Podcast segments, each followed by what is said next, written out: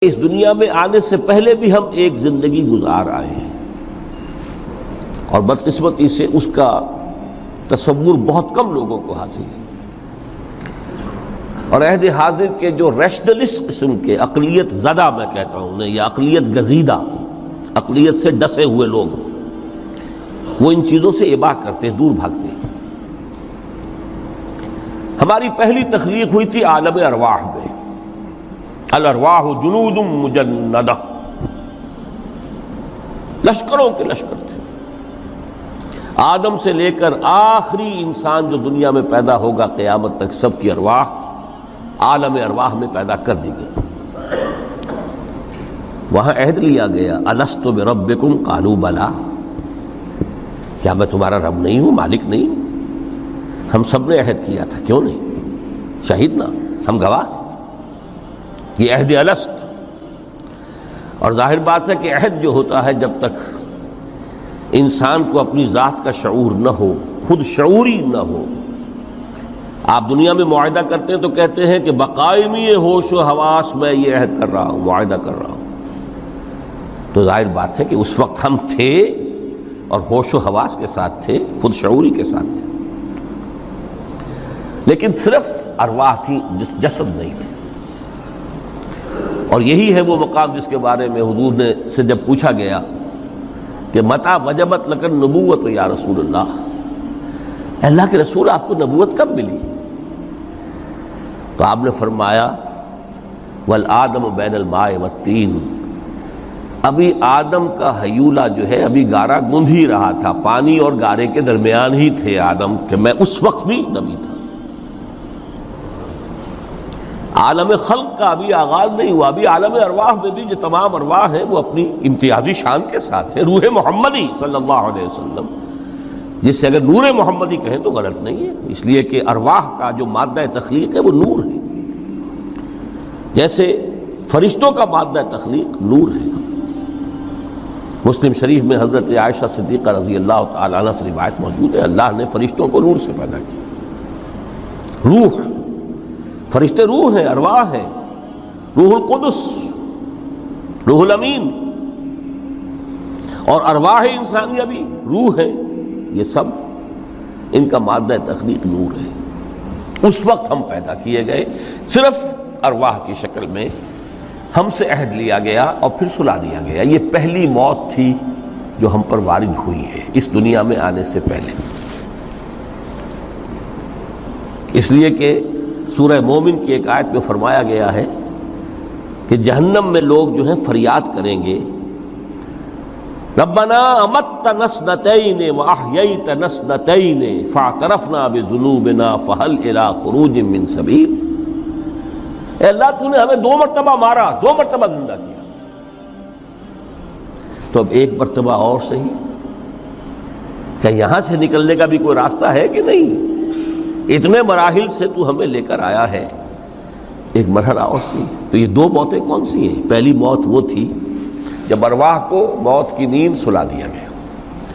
پھر عالم خلق جسے آج سائنٹسٹ کہتے ہیں، جس کا نقطۂ آغاز ہے، بگ بینگ۔ عالم ارواح اس سے پہلے کی شے ہے، اس تک سائنس نہیں پہنچ سکتی۔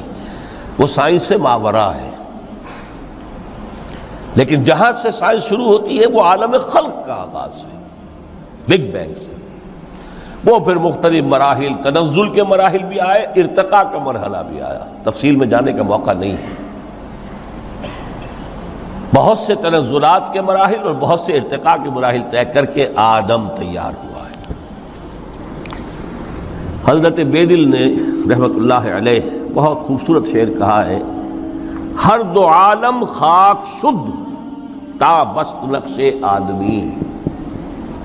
اے بہار نیستی، از قدر خود ہوشیار باش۔ یہ پوری جو بھی کائنات کا جو سلسلہ شروع ہوا بگ بینگ اور بہت بڑے بڑے جو ناری کرے تھے، جن کی کہ حرارت کا جب تذکرہ کرتے ہیں سائنسدان تو trillions and trillions of Fahrenheit یہ ان کی اس وقت، اس کی جو حرارت کا عالم تھا۔ لیکن پھر وہ ٹھنڈے ہوئے، کچھ اس میں سے کوئی پھر خاک کی تہ جو ہے زمین کے اس کرے پر آئی، ہر دو عالم خاک شد۔ یہاں سے اب آدم کا حیولہ تیار ہوا، تا بست نقش آدمی۔ اس کے بعد ارتقائی مراحل ہیں اور پھر آدم کی وہ روح جو کولڈ سٹوریج میں تھی، جب وہ لا کر پھونکی گئی ہے، جسد آدم جو ہے وہ مسجود نہیں تھا۔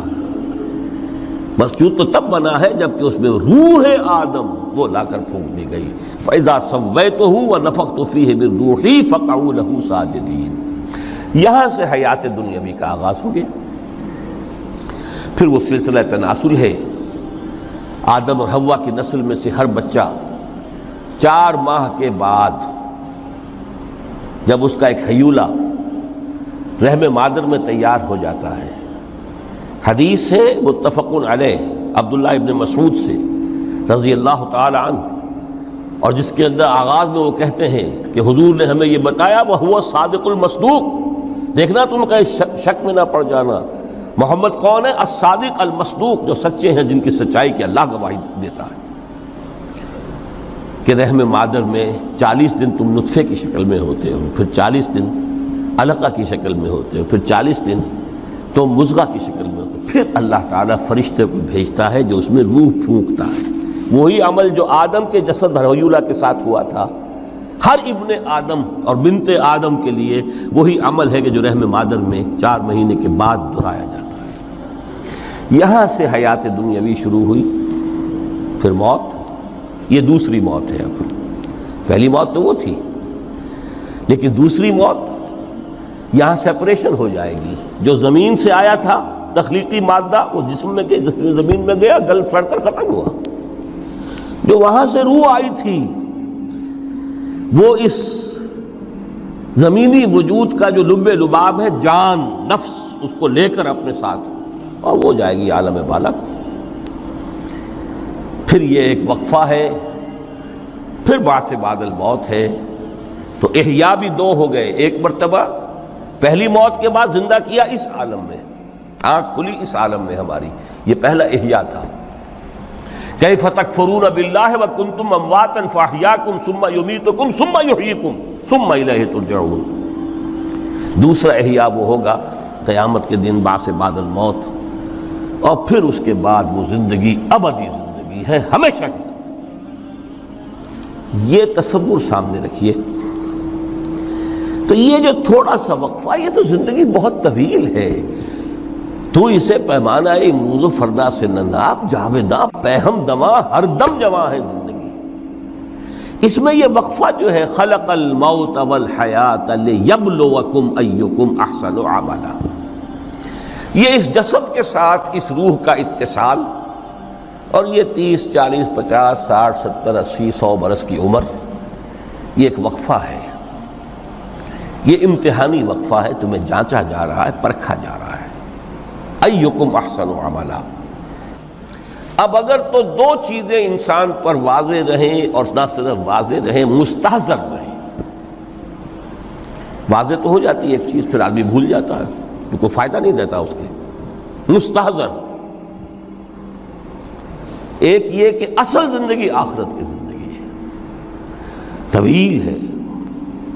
بل تو سرون الحیات دنیا والآخرت خیر و ابقا۔ کلّا بل تحبون العاجلہ و تذرون الآخرہ تم اس عاجلہ کو پسند کرتے ہو، اس دنیا کی زندگی کو تم ترجیح دیتے ہو، جبکہ آخرت ہے جو باقی رہنے والی ہے، ابدی۔ اگر تو یہ معلوم ہو جیسا کہ سورہ انکبوت کی آیت کے حوالے سے میں نے آپ کو آیت سنائی کہ وما حاضل حیات الدنیا اللہ لہم و لعب و ان دار الاخرت لہی الحیوان لو کانو یعلمون اصل زندگی جو ہے وہ آخرت کی زندگی ہے، کاش کہ انہیں معلوم ہوتا۔